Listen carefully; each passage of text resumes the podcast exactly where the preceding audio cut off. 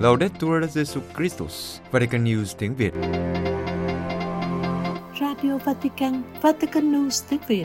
Chương trình phát thanh hàng ngày về các hoạt động của Đức Thánh Cha, tin tức của Tòa Thánh và Giáo hội Hoàn Vũ được phát 7 ngày trên tuần từ Vatican và Roma. Kính mời quý vị nghe chương trình phát thanh hôm nay thứ Bảy ngày 28 tháng 10 gồm có Trước hết là bản tin Kế đến là chia sẻ lời Chúa và cuối cùng là một nữ tu trong giáo hội. Bây giờ kính mời quý vị cùng Xuân Khánh và Thái Sơn theo dõi tin tức. Đức Thánh Cha Francisco nói, tài chính là một nghệ thuật khi được xây dựng trên văn hóa gặp gỡ. Vatican Trong sứ điệp gửi đến hội nghị không ai bị loại trừ, cùng nhau phát triển trong một đất nước bình đẳng hơn, Đức Thánh Cha nhấn mạnh rằng tài chính là một nghệ thuật dựa trên niềm tin vào các quan hệ, chỉ có thể được xây dựng qua sự phát triển của một nền văn hóa gặp gỡ. Trong thời đại toàn cầu hóa thị trường, thời đại của một nền kinh tế và tài chính hướng tới công ích và tôn trọng nhân phẩm, chủ đề về một nền kinh tế không loại trừ ai vẫn tiếp tục là một chủ đề được các giáo hoàng quan tâm trong các giáo huấn. Điều này cũng đã được Đức Thánh Cha Francisco lặp lại trong sứ điệp gửi đến hội nghị do Ngân hàng Intesa của Ý tổ chức vào ngày 26 tháng 10.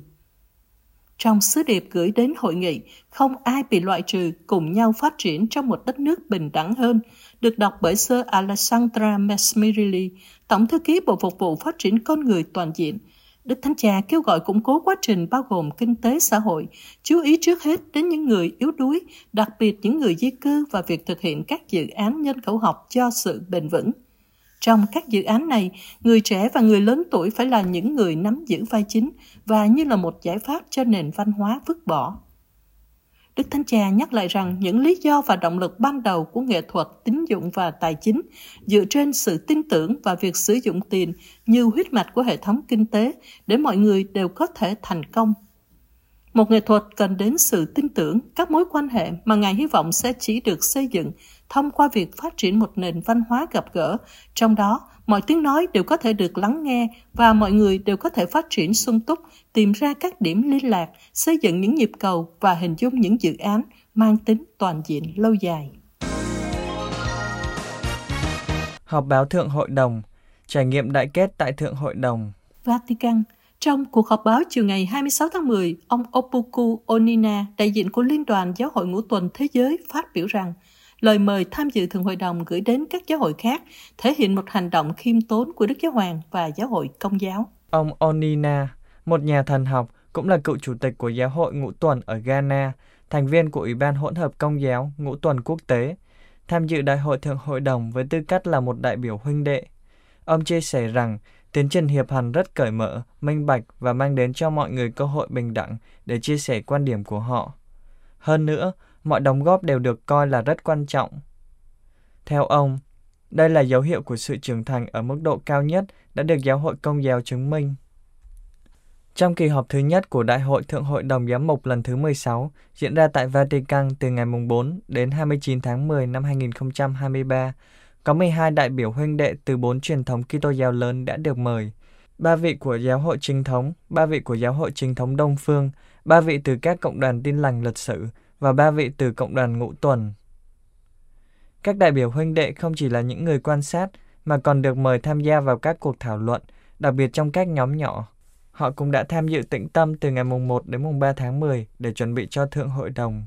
Đức Hồng Y Kurt Koch, Bộ trưởng Bộ Cổ võ sự hiệp nhất Kitô giáo đã nói về chiều kích đại kết của Thượng Hội đồng. Ngài nhấn mạnh rằng, sự hiện diện của các đại biểu huynh đệ chứng tỏ rằng sự tham gia của các giáo hội và các cộng đoàn giáo hội khác là trọng tâm của trải nghiệm đại kết. Ngài nhấn mạnh chiều kích phụng vụ của tính hiệp hành và nói rằng chúng ta cầu nguyện và cùng nhau bước đi bởi vì việc cầu nguyện chung là rất quan trọng. Tổng giám mục Iosif của giáo hội chính thống Tây và Nam Âu nhắc rằng Suy tư về tính hiệp hành và quyền tối thượng đã diễn ra trong 10 năm qua trong Ủy ban hỗn hợp quốc tế về đối thoại công giáo chính thống. Ngài khẳng định rằng, giữa các Kitô hữu trên thế giới, một tình huynh đệ đích thực đang được xây dựng sau nhiều thời gian đầy căng thẳng và chia rẽ. Chúng ta cùng nhau tìm kiếm những gì hiệp nhất chúng ta. Ngài chia sẻ một ví dụ về sự hợp tác. Ở Ý, giáo hội công giáo cho giáo hội chính thống Rumani mượn hơn 300 nhà thờ. Hơn nữa, Ngài nói thêm, Đại kết diễn ra ở cấp cơ sở, qua chứng tá của nhiều gia đình hỗn hợp đã hình thành ở châu Âu và trên toàn thế giới. Tòa Thánh tái khẳng định giải pháp hai nhà nước Israel-Palestine là con đường duy nhất dẫn đến hòa bình. New York phát biểu tại Hội đồng Bảo an Liên Hợp Quốc ở New York về cuộc chiến tranh đang tàn phá thánh địa, Đức Tổng giám mục Gabriele Caccia, quan sát viên thường trực của Tòa Thánh, kêu gọi chính quyền Israel và Palestine thể hiện lòng can đảm vì hòa bình bằng nỗ lực hoạt động cho giải pháp hai nhà nước. Lặp lại lời kêu gọi của Đức Thánh Cha vì hòa bình và chấm dứt bạo lực ở thánh địa, chiến tranh luôn là một thất bại, nó là sự hủy diệt tình huynh đệ của con người. Hỡi anh em xin dừng lại, hãy dừng lại. Đại diện Tòa Thánh tại Liên Hiệp Quốc ở New York nhấn mạnh sự leo thang đáng lo ngại của bạo lực, gây ra những mức độ đau khổ tồi tệ cho thường dân, và một lần nữa nhắc lại rằng chiến tranh luôn là một thất bại đối với nhân loại vì nó cản trở ơn gọi bẩm sinh sống tình huynh đệ của gia đình nhân loại. Trong bài phát biểu, Đức Tổng giám mục các cha tập trung vào ba điểm. Trước hết, Ngài truyền đạt sự lên án tuyệt đối và dứt khoát của Tòa Thánh đối với cuộc tấn công khủng bố do Hamas và các nhóm vũ trang khác thực hiện vào ngày 7 tháng 10 nhằm vào người dân Israel. Ngài nhấn mạnh rằng những tội ác này thể hiện sự khinh miệt hoàn toàn đối với sự sống con người và là điều phi lý. Do đó, Ngài lặp lại lời kêu gọi thả ngay lập tức tất cả 222 con tin Israel bị giam giữ ở Gaza, điều mà Đức Thánh Cha Francisco đã nhắc lại trong buổi tiếp kiến chung hôm 25 tháng 10. Điểm thứ hai được đại diện tòa thánh nhấn mạnh là trách nhiệm hình sự đối với các hành vi khủng bố không bao giờ có thể đổ lỗi cho toàn thể một quốc gia hay một dân tộc và nhấn mạnh quyền tự vệ trong mọi cuộc xung đột phải luôn tuân thủ luật nhân đạo quốc tế, trong đó có nguyên tắc tương xứng. Cuối cùng, Đức Tổng giám mục Các Cha bày tỏ mối quan ngại sâu sắc của Tòa Thánh đối với thảm họa nhân đạo đang diễn ra ở Gaza, nơi đã cướp đi sinh mạng của hàng ngàn người và khiến hàng trăm ngàn người phải di dời. Ngài kêu gọi tạo điều kiện thuận lợi và tiếp tục các hành lang nhân đạo để viện trợ có thể đến được với toàn bộ người dân Gaza. Kết thúc bài tham luận, đại diện tòa thánh kêu gọi cả nhà nước Israel và nhà nước Palestine thể hiện sự táo bạo trong việc đổi mới cam kết của họ hướng tới một nền hòa bình dựa trên công lý và tôn trọng những nguyện vọng chính đáng của cả hai bên. Ngài khẳng định rằng tòa thánh vẫn tin rằng giải pháp hai nhà nước vẫn mang lại hy vọng cho một nền hòa bình như vậy và là lựa chọn khả thi duy nhất để chấm dứt chu kỳ bạo lực lâu dài đã nhấn chìm vùng đất rất thân thương đối với các ký tơ hữu, người Do Thái và người Hồi giáo. Tổng thống Thổ Nhĩ Kỳ điện thoại cho Đức Thánh Cha bày tỏ lo ngại về chiến tranh ở Trung Đông. Vatican Sáng thứ Năm 26 tháng 10, ông Recep Tayyip Erdogan, Tổng thống Thổ Nhĩ Kỳ đã gọi điện thoại cho Đức Thánh Cha bày tỏ mối quan ngại về tình hình nhân đạo ở giải Gaza. Về cuộc điện đàm này, ông Bruni, Giám đốc phòng báo chí tòa thánh xác nhận Đức Thánh Cha bày tỏ sự đau buồn về những gì đang xảy ra và nhắc lại quan điểm của tòa thánh – hy vọng có thể đạt được giải pháp hai nhà nước và một quy chế đặc biệt cho thành Jerusalem. Cũng trong sáng thứ Năm, chính phủ Thổ Nhĩ Kỳ đã thông báo rằng Tổng thống bày tỏ với Đức Thánh Cha sự quan ngại sâu sắc về những gì đang xảy ra ở Gaza, đặc biệt về tình hình nhân đạo. Ông gọi đây là một vụ thảm sát. Trước đó, ngày 22 tháng 10 năm 2023, Đức Thánh Cha Francisco đã gọi điện cho Tổng thống Hoa Kỳ Joe Biden. Trong cuộc điện đàm kéo dài khoảng 20 phút, để thảo luận về những cuộc xung đột và sự cần thiết phải xác định những con đường đưa tới hòa bình. Kitô hữu Gaza hiệp ý cầu nguyện với Đức Thánh Cha. Gaza, cha Gabriele Romanelli, cha sở của giáo sứ Thánh Gia ở Gaza, cho biết các giáo dân của cha hưởng ứng lời kêu gọi của Đức Thánh Cha, cùng hiệp thông với các tín hữu trên thế giới, cầu nguyện hòa bình vào thứ Sáu ngày 27 tháng 10. Cha Romanelli cho biết rằng các Kitô hữu ở Gaza đã kêu cầu Chúa mỗi ngày. Họ dậy sớm và vào lúc 8 giờ sáng họ chuẩn bị nhà thờ cho thánh lễ đầu tiên.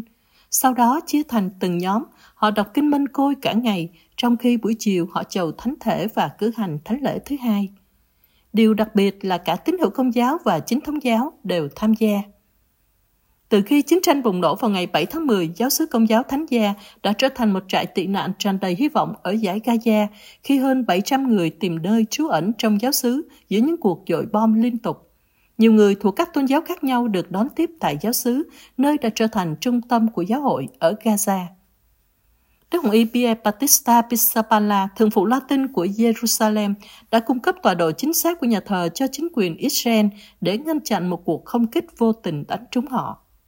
Cha Romanelli cho biết, Tất cả các nữ tu đã quyết định ở lại giáo xứ thánh gia để ở cùng với những người tị nạn, dù họ nhận thức được những rủi ro mà họ gặp phải. Theo cha, giáo xứ giờ đây trở thành cộng đoàn các môn đệ đầu tiên của Chúa Giêsu. Chúng tôi làm mọi thứ cùng nhau, chúng tôi cầu nguyện và cố gắng sống bác ái bằng cách chia sẻ những gì chúng tôi có. Cha cho biết nhu cầu cấp thiết nhất của cộng đoàn là cầu nguyện. Chúng ta cần cầu nguyện và cầu nguyện, hy sinh để chấm dứt chiến tranh. Và sau đó chắc chắn là đến những nhu cầu cơ bản vì thực sự thiếu mọi thứ. Cha Romanelli cũng cảm ơn Đức Thánh Cha Francisco một lần nữa vì sự gần gũi liên tục của Ngài. Cha cho biết, hầu như chiều nào Ngài cũng gọi cho chúng tôi, Ngài gọi cho tôi và nếu Ngài không liên lạc được với tôi, Ngài sẽ gọi cho giáo xứ. Đó là một dấu hiệu tuyệt vời của sự quảng đại, của lòng tốt. Chúng tôi biết rằng Ngài gần gũi với toàn thể dân chúng, không phân biệt ai.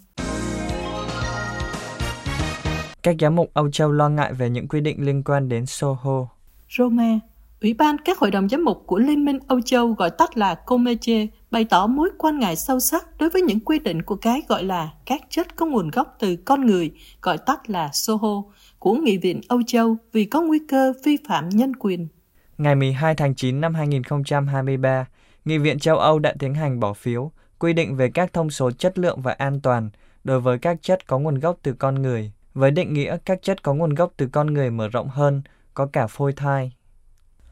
Vào dịp đó, qua một tuyên bố, cha Manuel Eric Barrios Prieto, tổng thư ký của Comeche, đại diện các giám mục, cho rằng cách định nghĩa Sodo theo quy định mới này, nếu được thông qua thì rất đáng lo ngại, vì việc bảo vệ phôi người là rất quan trọng. Do định nghĩa rộng này, các giám mục lo ngại cả những em bé được thụ thai tự nhiên, chưa có khả năng sống độc lập trong giai đoạn phát triển trước khi sinh, cũng có thể nằm trong thuật ngữ các chất có nguồn gốc từ con người. Trong tuyên bố đưa ra ngày 23 tháng 10 vừa qua, các giám mục Âu Châu tiếp tục bày tỏ quan ngại đối với một số nội dung của dự thảo. Trước hết liên quan đến định nghĩa sodo. Đó là một định nghĩa rất rộng, không chỉ đề cập đến máu và các thành phần của máu và tế bào, nhưng bao gồm cả phôi thai. Điều này có thể đưa đến việc loại bỏ và sử dụng phôi thai và bào thai đã chết hoặc bị giết, cũng như để sử dụng phôi thai dư được tạo trong ống nghiệm. Điểm lo ngại thứ hai liên quan đến nhân phẩm. Theo đó, một số khoản dự luật quy định rằng phôi người cũng có thể được xem là một chuẩn bị sô đô. Điều 15 định nghĩa thuật ngữ xử lý bao gồm cả thụ tinh. Cách giám mục viết, điều này không thể chấp nhận về mặt đạo đức. Phôi người không chỉ là một chất có nguồn gốc từ con người, nhưng được ban cho nhân phẩm độc lập. Chúng tôi đề nghị làm rõ trong quy định với một sự chắc chắn về mặt pháp lý rằng cả phôi thai, bào thai hay mô bào thai, bất kể được tạo ra qua thụ thai tự nhiên hay thụ tinh nhân tạo cho mục đích sinh sản hay mục đích khác, đều không thuộc phạm vi của thuật ngữ sodo hoặc chuẩn bị sodo, do đó được loại ra khỏi đối tượng quy định. Ở điểm quan ngại thứ ba, các giám mục đề cập đến sự nguy hiểm của việc lựa chọn sự sống con người, bởi vì điều này sẽ vi phạm nhân phẩm. Hơn nữa, các quốc gia thành viên đã xây dựng nhiều đạo luật phức tạp để có thể tiến hành xử lý thích hợp cho thế hệ con cháu. Điều này có nguy cơ xung đột giữa luật Âu Châu và luật của các quốc gia thành viên. Hơn nữa, điều đáng nghi ngờ là làm thế nào cân bằng giữa nghĩa vụ xét nghiệm di truyền với quyền tự quyết của người hiến và người nhận. Điểm cuối cùng, các giám mục yêu cầu dự luật phải phê chuẩn tính ưu việt quốc gia về các quyết định đạo đức. Cụ thể, các quốc gia thành viên của Âu Châu có quyền thiết lập các quy tắc pháp lý dựa trên các quyết định đạo đức theo các quy định của Âu Châu không ảnh hưởng đến luật quốc gia. Đây là điều cần thiết để đảm bảo tính ưu việt của quốc gia đối với các quyết định có giá trị đạo đức một cách an toàn về mặt pháp lý. Quý vị vừa theo dõi bản tin ngày 28 tháng 10 của Vatican News tiếng Việt.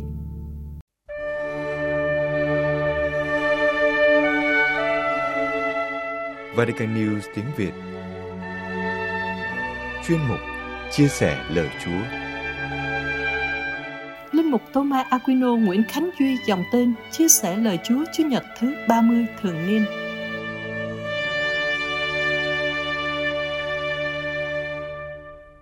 Anh chị em rất thân mến, là người công giáo chắc ai cho chúng ta cũng biết đến kinh 10 điều răn.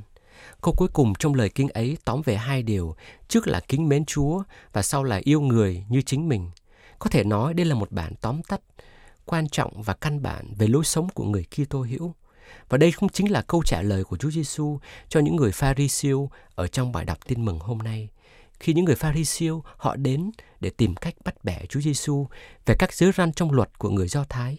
Trong cả một rừng luật có đến 613 điều, trong đó có 248 điều khuyến khích phải làm, phải giữ và 365 điều cấm không được phép làm. Trong biết bao nhiêu những điều như thế, đâu là giới răn quan trọng nhất? Hãy cùng lắng nghe câu trả lời của Chúa Giêsu. người hãy yêu mến Đức Chúa là Thiên Chúa của ngươi, hết lòng, hết linh hồn, hết trí khôn ngươi. Đó là giới răn thứ nhất và trọng nhất. Còn giới răn thứ hai cũng giống như điều răn ấy là ngươi hãy yêu thương thai nhân như chính mình. Dường như việc Chúa Giêsu làm ở đây chỉ là trích lại những gì đã được nói đến ở trong cựu ước, cụ thể là trong sách đệ nhị luật khi nói về tương quan với Thiên Chúa, tức là phải yêu mến Đức Chúa là Thiên Chúa của ngươi hết lòng, hết linh hồn, hết trí khôn. Và trong sách Lê Vi, khi nói về tương quan với thai nhân, ngươi phải yêu người đồng loại như chính mình. Như vậy đâu là điều mới mẻ Chúa Giêsu đem đến cho chúng ta ở đây? Có lẽ điều đặc biệt đó là ở chỗ Chúa Giêsu ngài đã đặt hai giới răn này lại ngang hàng với nhau. Ngài đã coi hai giới răn này đều quan trọng như nhau. Hay đúng hơn đó là Ngài đã nối kết hai giới răn này lại với nhau. Kính mến Thiên Chúa luôn đi đôi với việc yêu thương tha nhân. Cho nên thay vì chỉ chăm chú vào luật này hay luật nọ, sự nối kết này của Chúa Giêsu cho thấy điều quan trọng cốt lõi trong việc sống theo lệ luật, thưa đó chính là tình yêu hay lòng mến. Tình yêu là cốt lõi ở trong đời sống của người kia tô hữu, vì chính Thiên Chúa là tình yêu. Sống phận người của mình, chúng ta cứ được mời gọi yêu hoài, yêu mãi và chẳng bao giờ thấy mình yêu thương cho đủ. Tình yêu cứ mãi hoài vẫy gọi ta đi về phía trước, cứ tiếp tục mời gọi chúng ta dấn thân. Có lẽ mai mốt khi đến trước tòa Chúa phán xét, có lẽ Chúa không hỏi chúng ta con có được bao nhiêu cái bằng cấp, có được mấy căn nhà, có được bao nhiêu tiền trong ngân hàng. Nhưng có lẽ Ngài chỉ hỏi chúng ta có hết lòng để sống yêu thương trong suốt cuộc đời của mình hay không mà thôi. Tình yêu là thứ còn mãi, không chỉ với chúng ta ở trong đời này, nhưng còn cùng với chúng ta đi vào trong sự sống vĩnh cửu. Cho nên kính mến Chúa và yêu thương thai nhân tưởng chừng như là hai giới răn khác biệt với nhau, nhưng thực ra chỉ là hai cách diễn tả khác nhau trong cùng một lời mời gọi căn bản, đó là lời mời gọi sống yêu thương. Tuy hai nhưng lại là một, giống như hai mặt khác nhau của cùng một tờ giấy duy nhất. Kính mến Chúa luôn gắn liền với việc yêu thương thai nhân. Vì vậy mà Thánh Gioan có nói, nếu ai bảo tôi yêu mến Chúa mà lại ghét anh em mình, người ấy là kẻ nói dối. Vì ai không thể yêu thương người anh em mà họ trông thấy, thì cũng không thể nào yêu mến Thiên Chúa đấng mà họ không trông thấy. Do đó, ai yêu mến Thiên Chúa thì cũng phải yêu thương anh em mình. Còn ai không yêu mến Thiên Chúa, còn ai loại bỏ Thiên Chúa ra khỏi đời sống của mình, thì cũng không thể nào yêu thương thai nhân cách chân thực được. Bởi lẽ khi con người ta loại bỏ Thiên Chúa ra bên lề cuộc sống của họ, thì lúc đó con người ta sẽ có nguy cơ là tự cho mình là Thiên Chúa, sẽ tự đặt ra những cái chuẩn mực để xác định thế nào là yêu thương. Và rồi chúng ta đã thấy không ít những người lý luận rằng phá thai cũng là yêu người đấy chứ. Bởi vì nếu không phá, nếu không bỏ đi, thì đứa trẻ sinh ra sẽ phải sống trong khổ cực, nghèo đói suốt đời cùng với gia đình của nó. Hay đã có không ít những người cũng cho rằng cái chết êm dịu cũng là yêu người đấy chứ. Bởi vì làm cho người ta không phải chịu những đau khổ vô ích và vô nghĩa. Vâng, những lý luật đó không phải đích thực là yêu thương. Cho nên trong một xã hội mà không có Thiên Chúa hay loại bỏ Thiên Chúa ra bên ngoài thì cũng là một xã hội không còn những thước đo chuẩn mực, không còn những tiêu chuẩn để nhận biết đúng sai hay thiện ác. Sống trong một xã hội như thế cũng giống như việc bạn đi trên một con thuyền mà con thuyền ấy lại không có cái la bàn để giúp bạn định vị được phương hướng. Và nếu không định vị được phương hướng thì bạn cũng không biết đi về đâu để có thể cập được bến bờ bình an. Anh chị em rất thân mến, lời nhắc nhở của Chúa Giêsu ngày hôm nay giúp chúng ta ý thức về điều quan trọng cốt lõi ở trong cuộc đời của con người cũng là trong đời sống của người Kitô hữu, đó chính là mến Chúa và yêu người. Có lẽ ai cho chúng ta cũng nhớ, cũng thuộc, nhưng trước lời mời gọi này, có khi lại thấy thách đố, thấy mệt mỏi, thấy vất vả, hay thấy cả sợ hãi. Quả thật, yêu thương luôn đòi chúng ta phải quên mình, phải mất mình, phải hy sinh bản thân của mình, bởi vì đó chính là đặc tính của tình yêu. Có một sự thật rằng, ai cho chúng ta cũng cần được yêu thương, và rồi chúng ta khó có thể sống yêu thương, khó có thể trao ban tình yêu nếu chính chúng ta không cảm nhận được tình yêu thương và đặc biệt đó là cảm nhận được tình Chúa yêu thương. Quả vậy, sắc tín được Thiên Chúa yêu thương là một sắc tín vô cùng quan trọng. đây không chỉ là sắc tín chung của cả giáo hội, nhưng còn phải là sắc tín riêng của mỗi người Kitô hữu chúng ta. Chính Chúa đã yêu thương chúng ta trước, để rồi từ đó chúng ta mới có thể đáp trả bằng việc sống yêu thương. Thánh vịnh của Chủ nhật tuần này có một câu rất hay mà chúng ta sẽ nghe trong phần đáp ca. Lạy Chúa là đá tảng, là chiến lũy, cứu tinh, là khiên thuẫn, là uy quyền cứu độ. Lạy Chúa là dũng lực con, con yêu mến Chúa. Chính Thánh Vịnh Gia là người sau khi đã cảm nghiệm được tình yêu bao la của Thiên Chúa, sau khi đã xác tín rằng chính Chúa đã yêu mình, đã che chở, bảo vệ mình, đã trở nên như đá tảng, như chiến lũy cứu tinh đời mình.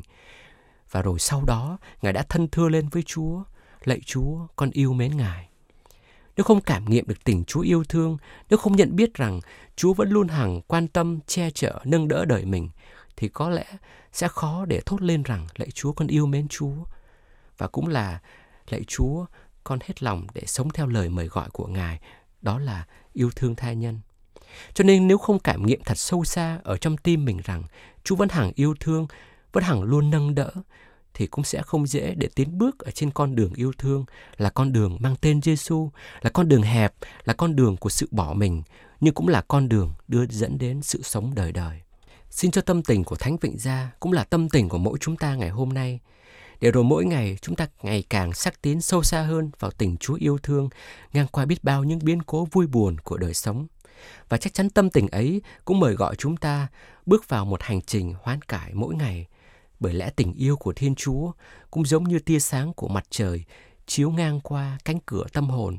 Ánh sáng ấy sẽ làm toát lên, sẽ làm hiện rõ lên những vết bụi bẩn, những vết mờ tối ở trên tấm kính của cánh cửa càng muốn cho ánh sáng chiếu vào bao nhiêu thì chúng ta càng phải làm sạch tấm kính ấy bấy nhiêu.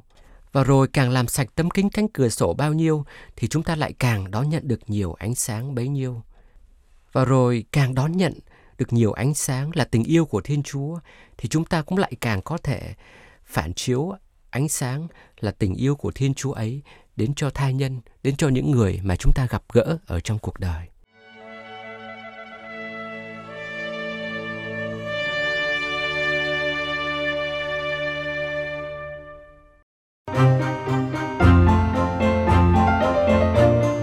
Vatican News tiếng Việt Chuyên mục Nữ tu trong giáo hội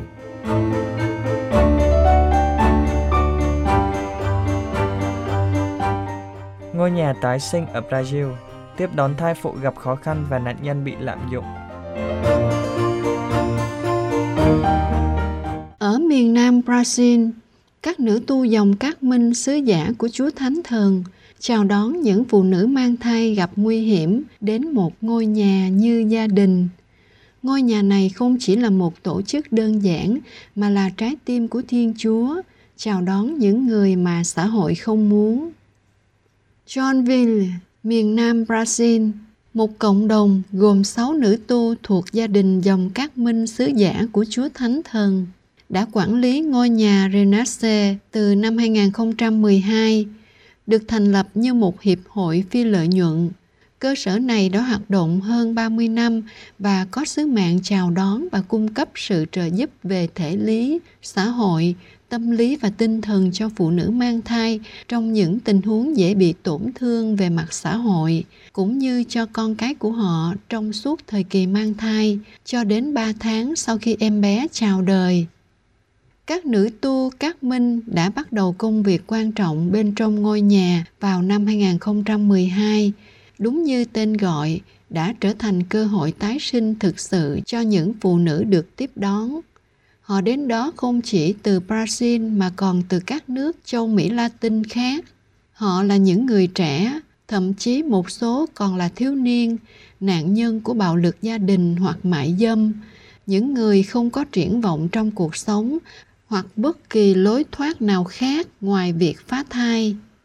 Ngoài việc tiếp đón các sản phụ mang thai, các nữ tu còn hỗ trợ yêu thương những đứa con khác của các phụ nữ, tạo điều kiện cho các em được đến trường.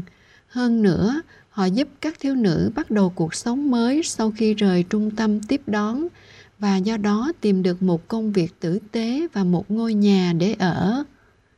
Sơ Mali là một trong những nữ tu tham gia vào dự án.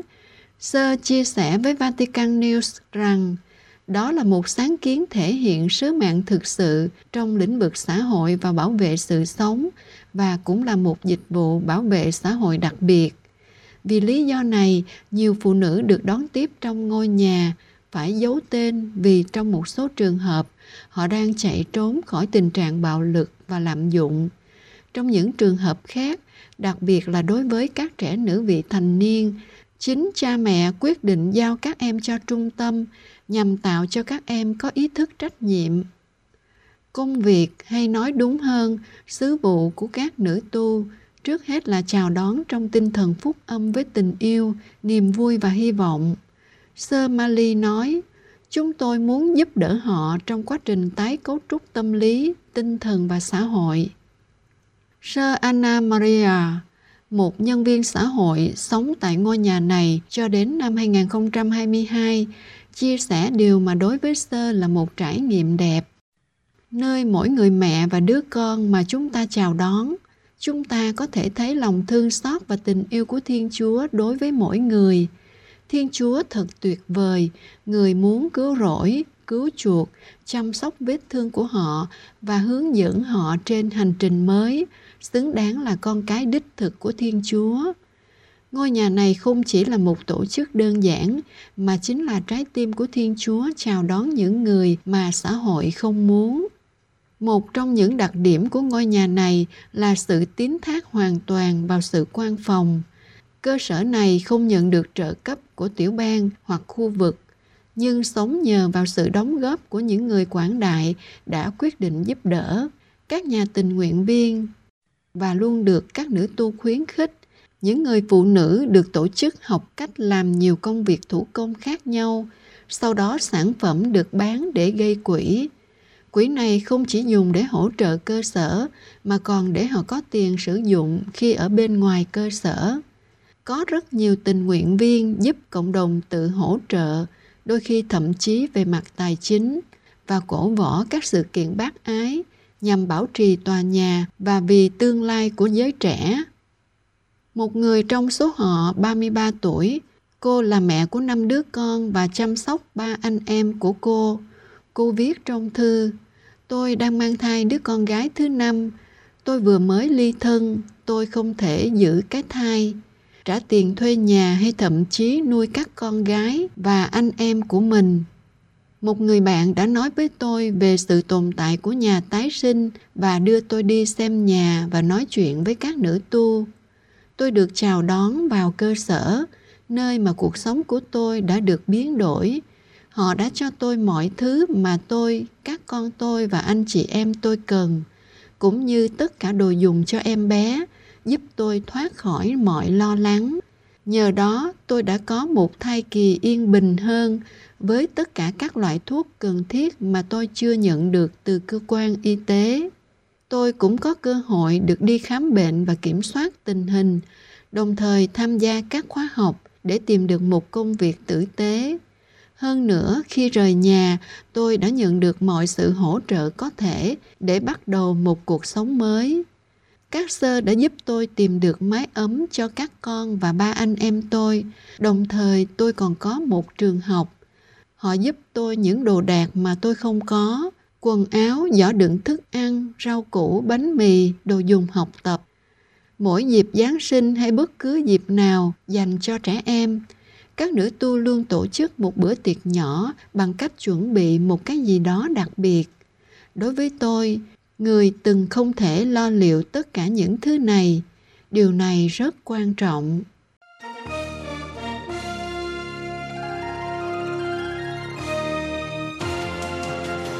Cảm ơn quý vị đã chú ý lắng nghe chương trình Radio Vatican của Vatican News tiếng Việt. Xin Thiên Chúa chúc lành cho quý vị và toàn gia quyến. Laudetur Jesu Christus, ngợi khen Chúa Giêsu Kitô.